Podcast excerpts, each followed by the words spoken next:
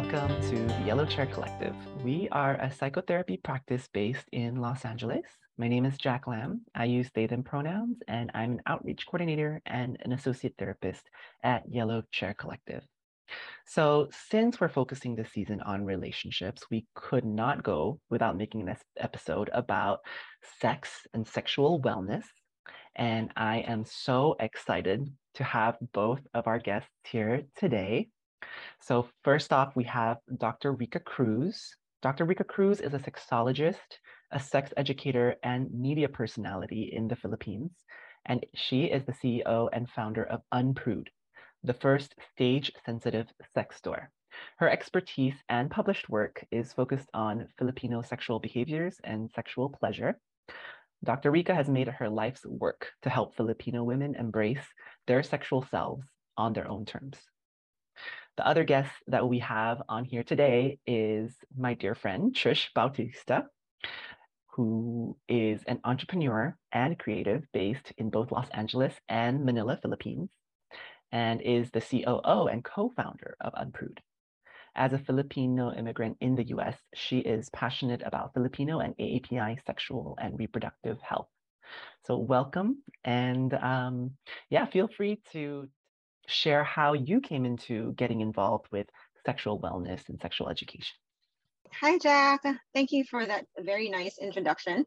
So, yes, I'm Dr. Rika Cruz. Um, I use the pronouns she and her. And I am a sex and relationships therapist foremost, and I'm the CEO and founder of Unprude. And we're running it with Trish, right? And um, yes, you're right. Unprude is about sexual wellness and education. And also, my life is about sexual wellness and education. And how did that come? Um, how did that come to be? It was because I was raised in a very strict Catholic family. And in the Philippines, we really do not talk about sex. There's no such thing as sex education. There's no such thing as, you know, um, talking about contraception, nothing. Sex is, um, is very taboo. No one talks about it. And because that was the case, I had to navigate it by myself growing up. So during puberty, you know, you had all the all those hormones, and in during that process, I taught myself what sex is. But of course, I went through a lot of negative consequences. I'm trying to find a word. I'm trying to find the word um, to describe it because I was teaching myself. Um, I would talk to my friends about sex. I would try to find out what I want about it, what feels good, what doesn't feel good, what sexually transmitted infections are, etc., etc. And uh, in that process, I was also shamed by my peers and my family. It was difficult, but I was able to figure out. I was able to figure it out on my own. and when I became a mother um, to my daughter, I said I didn't want her to go through what I went through because you know it was challenging um, navigating the world of sex without proper guidance so I pursued um, education and research on sexual behavior so I can accurately and properly educate um, my child about it. How about you, Trish? Cool. Yeah, I'll jump in. Um, again, I'm Trish Bautista. I was actually born and raised in the Philippines. Um, I moved to LA when I was 18. And growing up, I was raised by all women. So, you know, my single mom, and anyone that could help nuns. I went to an all girls um, catholic school in the philippines. My teachers were all um, women all girls school. So i you know was really empowered by these women to be educated. Um, but ironically i think being in a conservative society being in a conservative school conservative catholic school for 13 years there was a lot of like conflicting messaging about you know how i don't own my body. So on one hand I'm really um, I'm fueled and empowered to be successful in career, you know, as a woman. But on the other hand, there's these other contexts of conflicting messages. Yeah, and these have serious consequences that I'm of course still learning and unlearning many years later. So through that process, I really kind of have this like multifaceted um, view, as I know many women do um, in the Philippines and in Asia. Um, this kind of relationship with my identity as a woman, as an Asian woman, and now having moved to the US, um, I feel like that also added another layer to it. So um, that's really how I grew into kind of being involved with sexual wellness and you know in this field. Thank you so much for sharing. I think I am so almost excited to kind of dig into what y'all both mean by kind of negative consequences because there was that long pause and I was like, okay. um, and you know, I, I, think one of the things that I I picked up on was kind of the lack of sex ed, right, growing up and not being able to access this information and having to do so on your own and then leading to the negative consequences right? And i remember i'm i'm i grew up in malaysia and i remember our sex ed was literally just i think they showed us figures of the quote unquote male and female body and then they said um, so these are all the areas that are off limits to touch so don't touch the genitals don't touch the breasts don't touch the hands and don't touch the mouth and so it's just black bars oh, no. over it's more like what it's not even what you could do, but it's just what not to mm-hmm. do and you figure out the rest. yes, very that. Don't touch. Don't touch. off limits. Everything is off limits. Just don't do any oh, of this no. and you'll be okay. uh, yeah, exactly. Um, personally, for me, like I said, I was raised in a Catholic school. Of course, uh, the Philippines is lar- a largely very um, uh, Catholic country and conservative. So growing up, I think this blend of being in uh, this type of school system and also being in this um, in this culture, there's a lot of messaging on like what not to do, like what you said, and like what your relationship should be with your body. And the main message is that it's not yours, essentially. It's yours to keep safe mm-hmm. because it's your best gift to your husband in the future Oh, wow. Um, your virginity basically is your best gift to your husband in the future. So you would hear this literal verbatim messaging from when you're like 11, you know, things like that. And that's not, of course, unique to one school. This is kind of um, culture at large. You know, we would, I remember we would have assemblies uh, at the start of every school year to talk about this year that's to come, what to expect. But really, what's highlighting that is like, what are the rules? Here's the rules. We're reminding you of them no boys, stay virgins essentially without saying those actual words because we don't talk about sex. We would even do an oath to stay virgins, like literally raise our right hand. I forget the wording. Um, of course, it was uh, religious driven, but I'm sure Doc Rika knows very well of these of these um, things. So you know that's what we would hear every year, um, and it was like really 13 plus years of that. So a lot of it was very fear driven. So of course we would be educated on biology and reproductive system and all of that. But in terms of sex and pleasure, of course, we can't even begin, we don't even talk about pleasure, but a lot of it was really fear-based contraception, for example. I remember we were all um, called to the gym. Um, I think we were in about fifth grade or something. I think there was an organization that came to the school to talk about um, sexual education. But really, what it was is how sex will make you pregnant. And even if you do everything in your power, like use a condom, you can get this, you can get that, you can get pregnant, which is all true, right? But of course, there is that obvious angle of fear. Basically, don't do it. Not that that stops anyone, really. But Doc Rika, I don't know if um, that's probably very common, right? I don't, this isn't unique to me. Oh, yeah, very common, especially here in the Philippines, because this is a predominantly Catholic country, right? But you know, I didn't go to Catholic school. I only went to um, a Catholic school during my kinder or prep, prep nursery prep, somewhere there. Mm. And what I remember is that they would teach us that we cannot have crushes, yes, and that we cannot have we cannot have anyone on our left side so we should just be, it's so weird. It's so weird, girl. We should just be walking by ourselves and there should be no one on our left side because the left side is the devil. like, oh, wow. I was like, what, five years old, six years old? We cannot use the left hand too. So, because the devil is in the left side. So, anyway, going back to side. Right? Yeah. But it's so weird because it was during that time uh, when i was um uh, yeah, in that catholic school that i had my first crush because we were co-ed. The nurseries were like co-ed and i remember he was so he was so foggy it's foggy in english he was so handsome. Yes. He was six years old. So cute so cute. I remember him. I still remember his name aaron Shout out, Erin.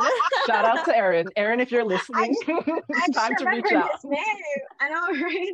But yeah, so um, I did my elementary school in a non-sectarian um school in the Philippines. There's no religion, but because my family is like, of course, Catholic, and my dad was supposed to be a priest. You know, that's the kind of person he is. He's he also like goes to church um morning and evening. he was very strict about these things, and. Uh, to the extent that we weren't allowed to have um, boyfriends, we weren't allowed to have crushes or like boy friends that are boys. And because I was a very curious kid, um, I had to, again, like what I said, I had to find out for myself. And finding out for myself means I had to get myself my my first boyfriend. Right? To. yes, yeah, I was. I was a very horny child. Like I couldn't understand what was going on with my body, and I was attracted to a guy. So yeah, I, I had to get myself um, my first boyfriend. Unfortunately, my parents found out, and when they found out, they also found out that I was seeing I had I already had my first sexual debut. So the moment they found out, I was like 12. I remember my mom got me, and then she took me to the washroom and had a pregnancy test. I, I she gave me a pregnancy test and said, take it. And then when my dad found out, we were in the car. He almost hit the car. You know, he's so angry. He almost hit the car. He said, "What kind of future are you gonna have? What kind of a woman are you?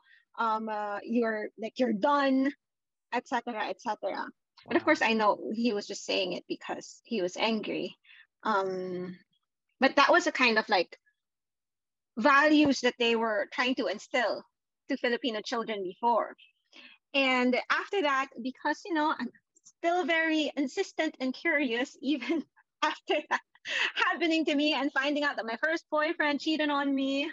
Uh, Oh no. I had to get myself another boyfriend.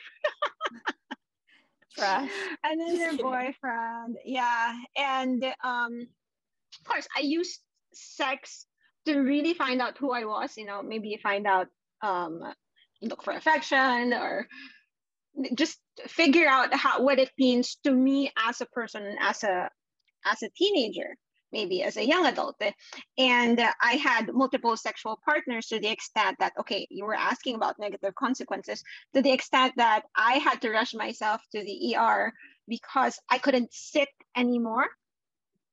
And I was like, my fever was at the, the 40s and I couldn't sit. It was so painful to pee. And when I went to the ER, they found out that my Bartholin's gland has was already inflamed and they had to rush me to get general surgery to get it out. And my Oh. mom, I was so cool. I was so cool because the anesthesiologist was my best friend's mom. And she found out. Of course, I didn't tell my best friend, right? Like one of my best friends. I didn't tell her. And she just found out through her mom, like, hey, Rika's at the hospital. We're doing surgery. It's crazy.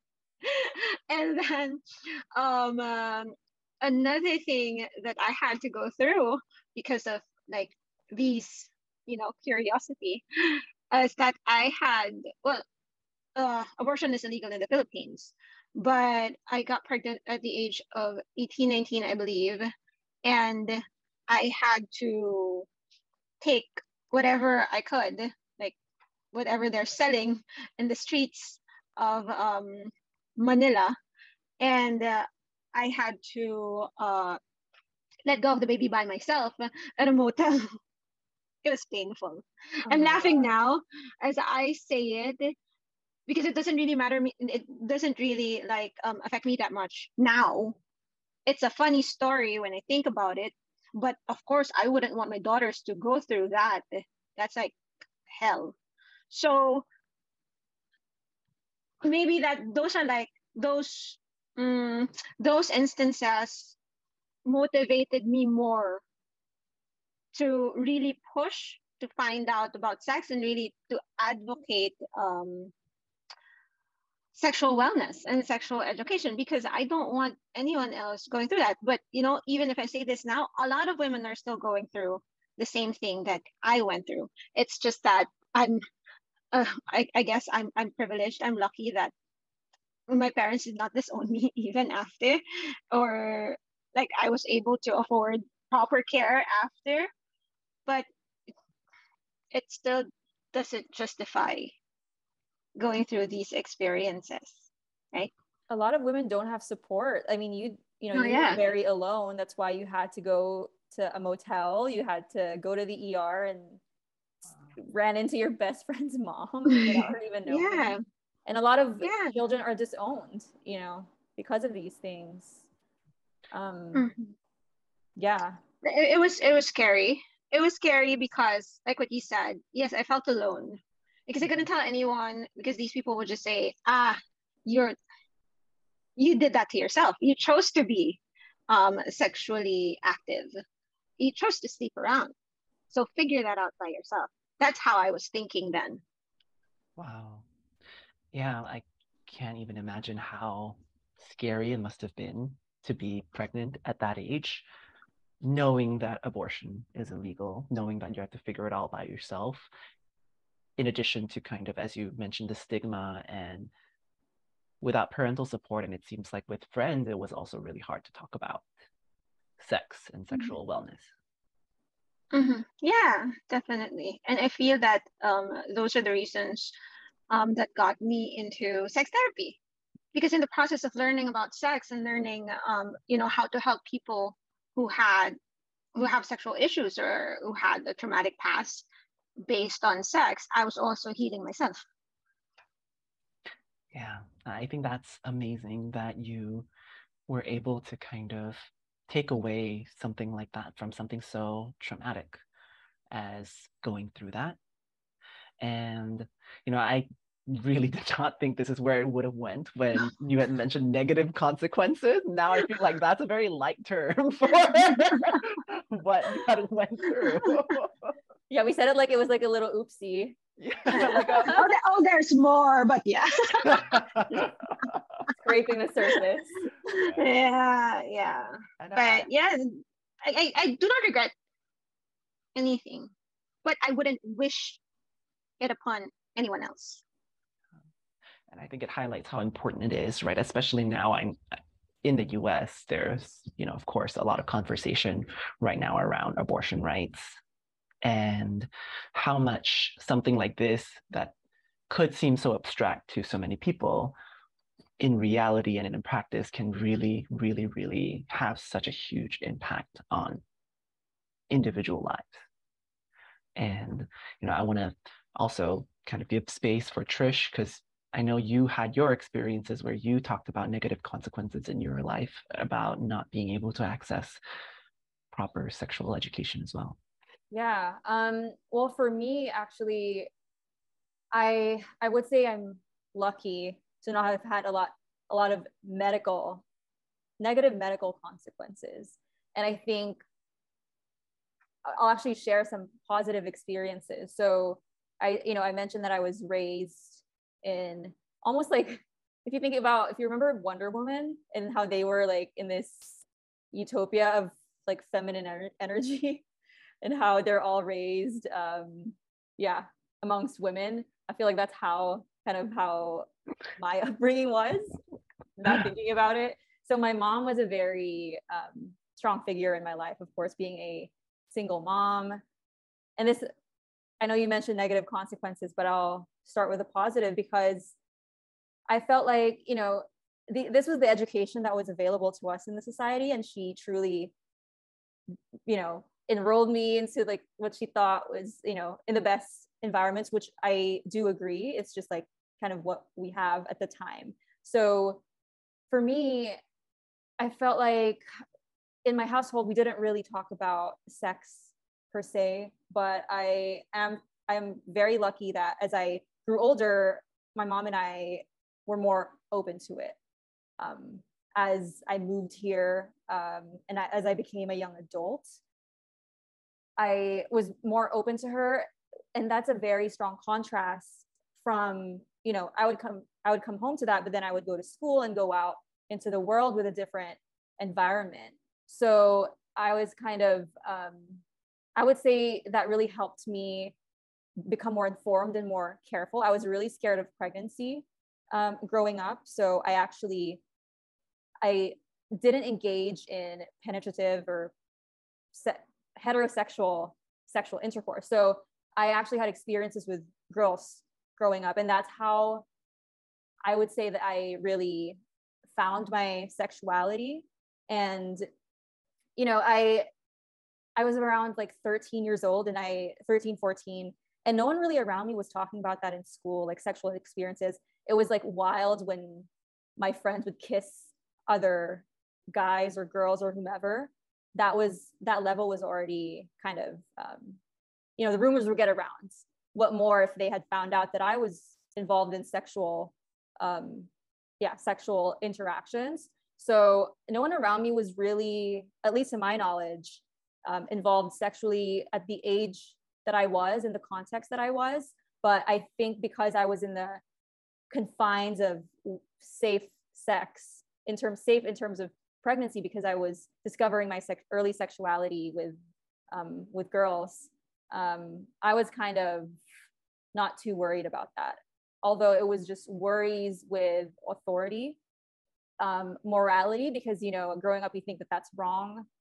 You're gonna get caught. You might get expelled from school, and I was, you know, um, I was flagged a few times, and that really affects, you know, if you care about, you know, your standing, your grades, and all that stuff, that does affect um, your markings in school and could affect, you know, going into college and things like that. Thankfully, that didn't happen for me, but that's what I would watch out for, right? Um, yeah, so getting caught, um, you could get a, you could get kicked out, um, or my family finding out as well. Um, that wasn't something that I had talked about. So I think consequences for me was just relationships um, with family that I feel like could have been better if I was if I felt safer to open up to them more. Because then as a result, you know, as a teenager, I had my relationships with my first girlfriends and I, you know, had to lie about that stuff. And, you know, my sister would find out, but my mom didn't. And that kind of um, made us really drift apart. There's a lot more detail to that. Um, that are kind of more you know family related but that's to me i feel like i wish i could have been more open to my family because that really um, hurt a lot of my relationships in my young adulthood and you know years of not talking to family because of um, events about getting caught um, with a girl and how that's not allowed and things like that. Sorry i'm like being vague. It sounds like i'm being vague but um, to me it was really more relational i think the consequences were. Yeah no i think both of your stories really help paint this picture of how much fear there is in terms of approaching anything like sexual in nature. And to me right i as someone who hasn't interrogated as much of my like early sexual experiences and now more so coming from the perspective of like, well, this is my body, right? Like personal autonomy. Eh, it almost, listening to this almost makes me feel like something so personal to you, your own like sexual, your own identity as a sexual being and your sexual behavior. Something so personal and private feels so surveilled in the sense of like, if people found out there would be such negative consequences right? I think that illuminates a little bit more about like what those negative consequences are like even being flagged or marked down for that like that seems so intrusive to me right? Like eh, from this perspective. And yeah. I think that's why it's amazing to hear about the work that y'all are doing at unprude with what y'all have called i guess stage sensitive sex. And that's kind of where i wanted to like pivot a little bit. If you could kind of share a little bit about you know what are sexual stages and how do you know people develop more like sexual awareness all right so i'll take this trish. Because um, sexual stages actually came from my years of studying sexual behaviors and um, talking to women in the philippines about their sexual journeys. And one of my biggest studies um, is creating a theory on Filipino women's sexual pleasure because I really wanted women to know that we experience pleasure and that we have the right to pleasure. So during during um, interviewing these women, I found out that of course everyone's experiences are unique, like how Trish and my experiences are different. But we generally go through a similar process in our sexual journey, and it's changing, it's ever changing, and it's ever evolving. And sexual stages are phases or junctures in a person's um, sexual journey that influences their relationship with sex and their sexual self their sexuality. And from my research, we have determined four sexual stages, and these are careful, curious, conflicted, and craving. Now, it's important that we do not see these stages as linear because you can go, you can jump around stages, right? They're like waves or they're like spirals. Doesn't matter as long as they're not linear. and, and um, I found out that when we know where we are, like which stage we are in our sexual journey, it gives us more sexual awareness. And, uh, you know, you're a therapist, right? And it gives us more ownership of our bodies. So the awareness leads to understanding and it leads to mm. um, uh, ownership of our bodies. Because when we understand our sexual stages, it's when we begin to completely accept ourselves and love ourselves for wholly who we are and be comfortable with yeah our our the sexual side of ourselves. Because remember growing up we were taught that we cannot be sexual. So right. what we want to happen now is to be comfortable with the sexual side of ourselves be able to accept it and embrace it because this is a very big and important part of who we are and only then will we be able to really say that, hey, we love ourselves, we accept mm-hmm. ourselves, and we care for ourselves. And loving ourselves means we are intentional about exploring and pursuing what makes us feel good, right? Because pleasure is a right, but we were deprived of that. And what we're saying is that when we love ourselves, we're okay with our pleasures. We are comfortable with you know, um, looking at sex as how it really is and how important it is in our bodies and our whole beings. And knowing knowing this means our relationships with ourselves and even with others comes from a place of want. It's intentional rather than a place of need, like how I did it before, which led to these negative consequences, mm-hmm. right? Because it was mm-hmm. from a place of need, need to find out. But if it's a want, because you know who you are as a sexual person, then you will be more intentional, you will be more careful, and you will be more understanding of who you are as a person and who others are too. And now mm-hmm. exploring sex will not come from a place of like fear or like, you know, rebelling, but it comes from a place of curiosity and respect for yourself and for others. I mm-hmm. hope I made sense. No, yeah, I I love that. I, I think that's amazing. Like the word that came to mind as you were kind of explaining that is that it sounds so empowering, right? In the sense of, you know, when you said, especially I think the words that rang for me were ownership and pleasure because I, I, think throughout the narratives that you've shared, like pleasure wasn't even mentioned, right? Like there is not even the any kind of education or mention about pleasure being a part of sex. And then ownership kind of stuck with me too, especially with your anecdote around like the greatest gift a woman can give her husband as her virginity, right? Like that inherently, I feel like implies to me like, well, that's not your, you're not in control of your body, right? And to have ownership over that feels so almost radical. Yeah.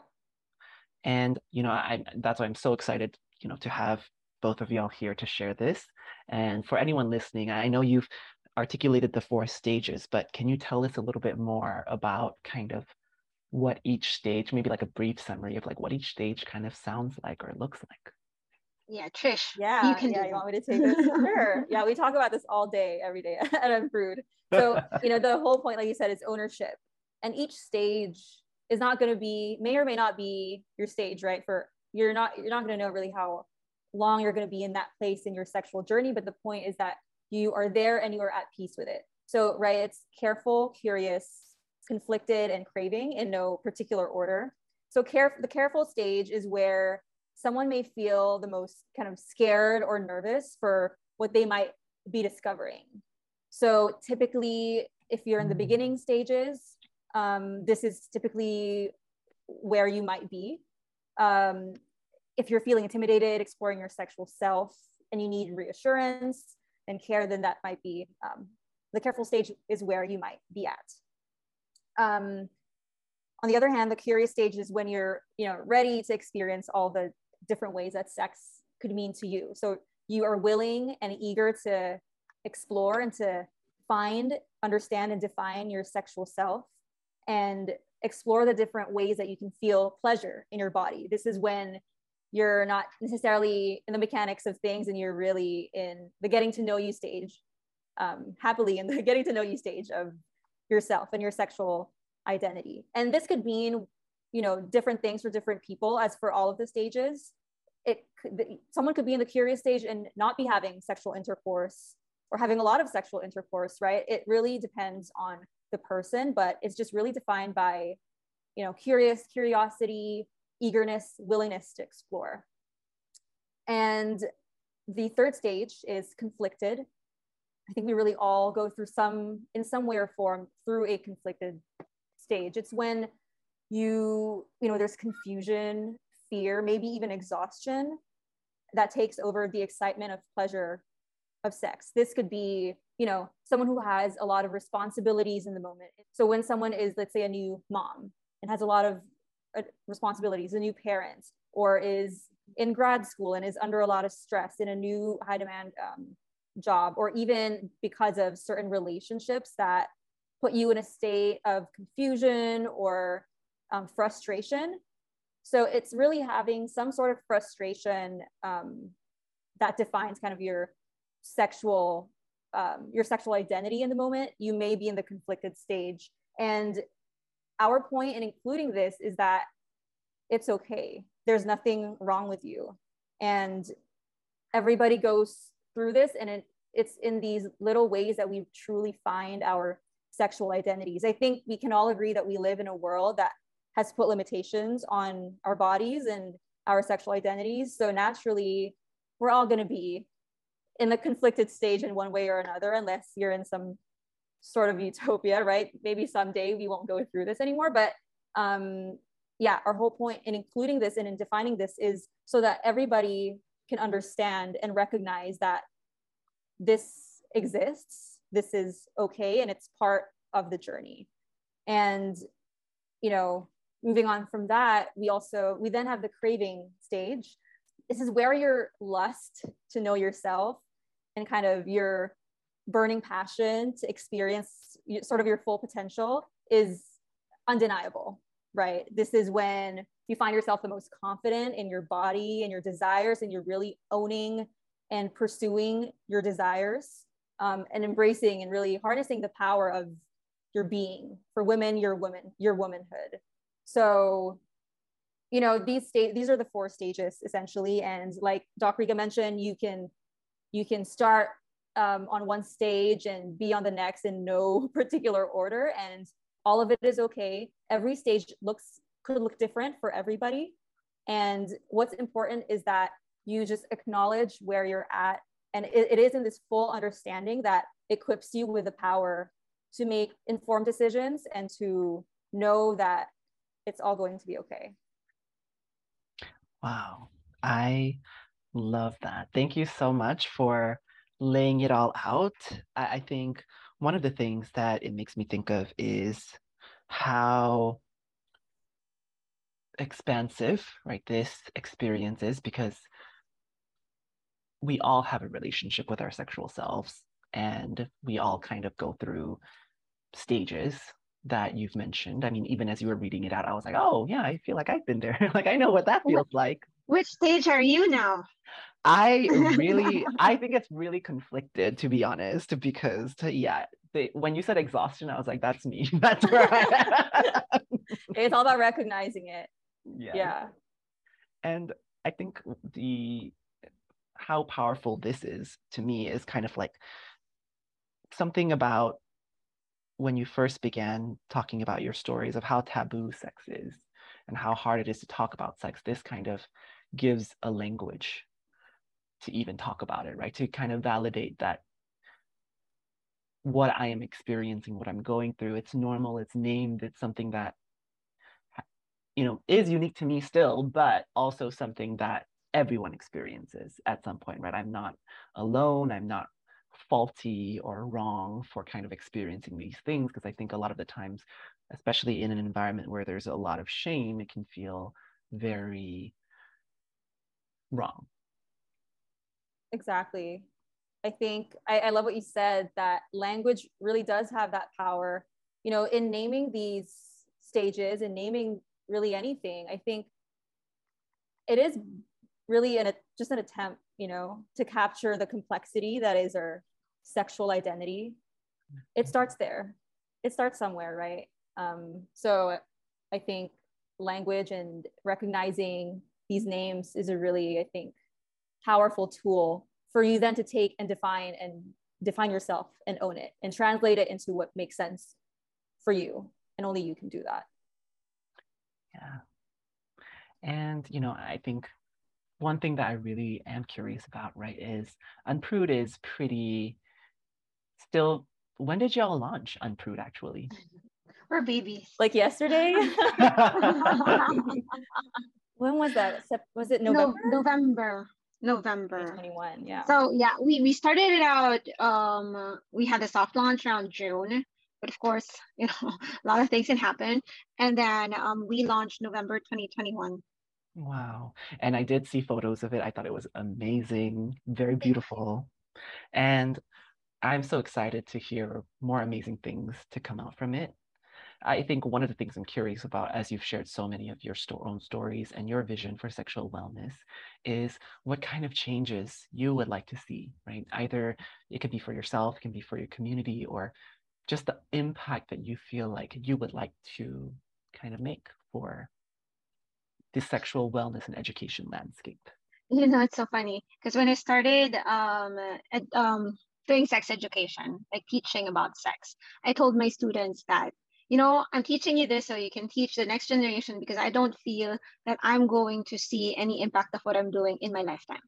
It was so funny. I said that. Wow. that I don't think we can change the Philippines anytime soon. But it, it was amazing how people now are, you know, talking about sex more openly.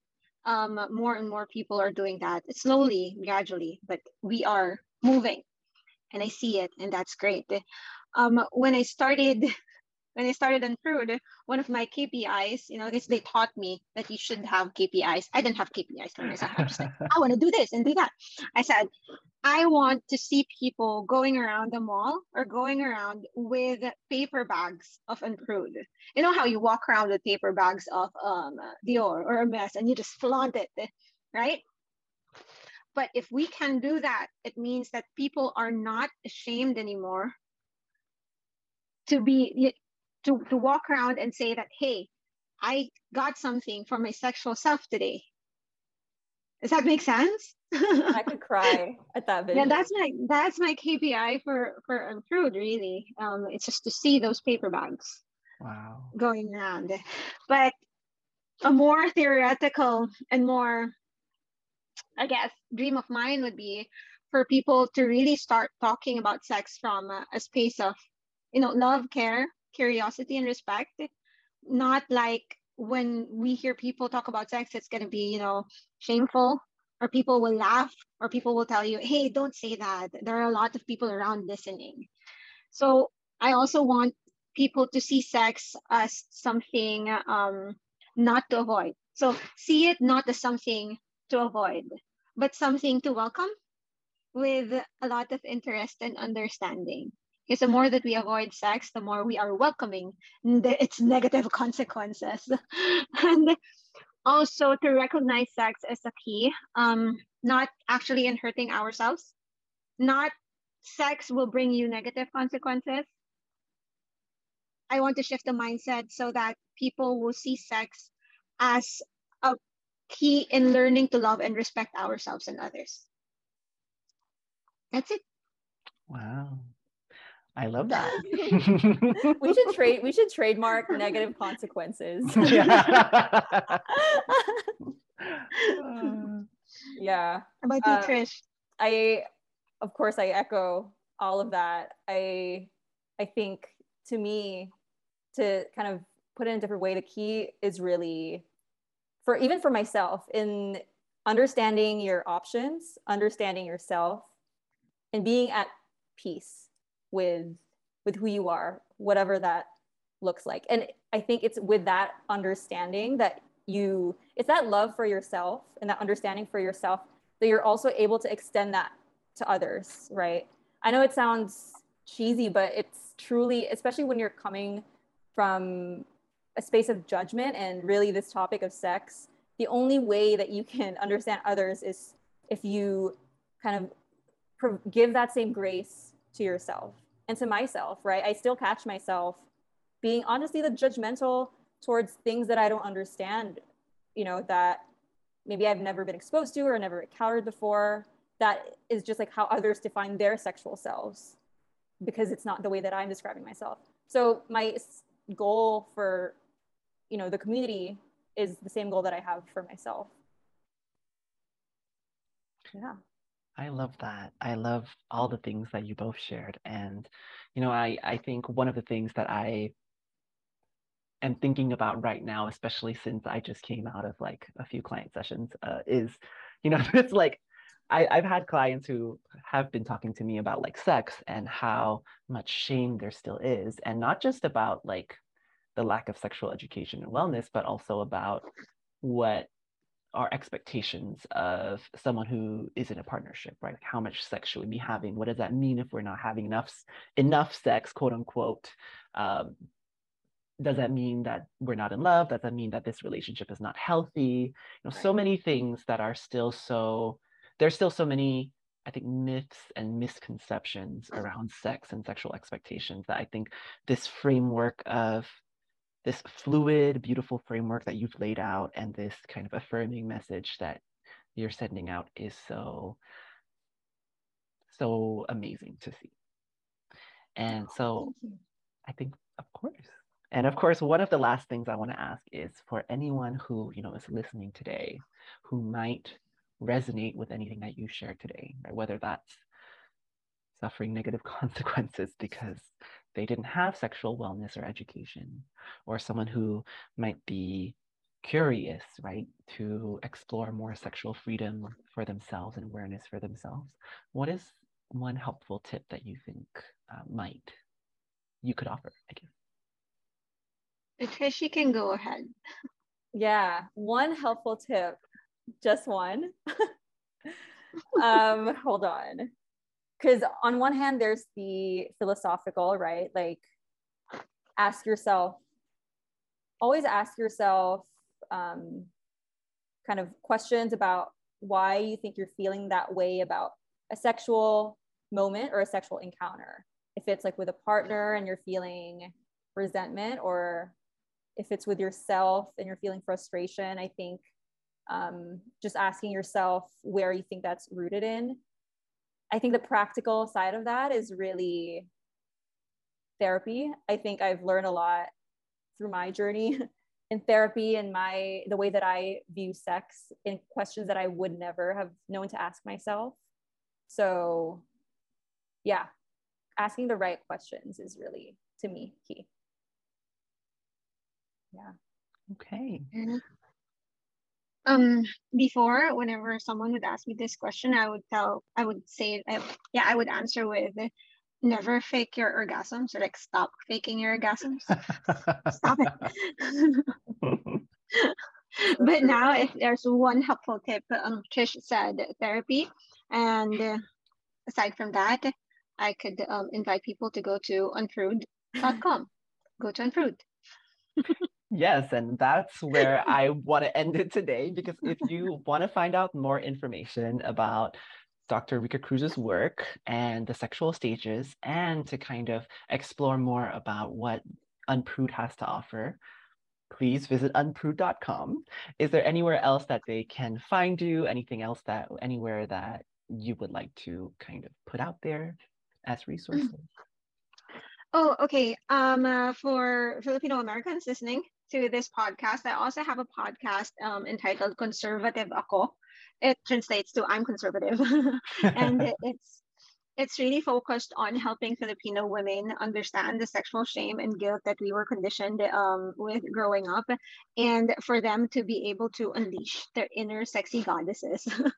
Oh. That's what the podcast is about. I also have my Instagram. It's um, underscore Rika Cruz. So you can find, you know, sexual content there and like things about my life. and of course, please do follow um, Unprude Official on Instagram, right, Trish? Yes, and I do actually um, want a quick note. It's just really interesting that conservative means something so different in the U.S. versus in the Philippines, right, oh. Jack? If well, conservative being very political in the U.S. Just wanted to. Ah, whereas gotcha. in the Philippines, it's very much like it means it means sex, right? Like you are a proper woman. I so see. thank you. That's a is... lot about societies, I think. Yeah. okay well thank you both so much for taking the time to be here today and um, i hope that this i mean i know that this is going to be something that everyone will resonate with thank you jack mm-hmm. we had so much fun Thanks, talking about jack.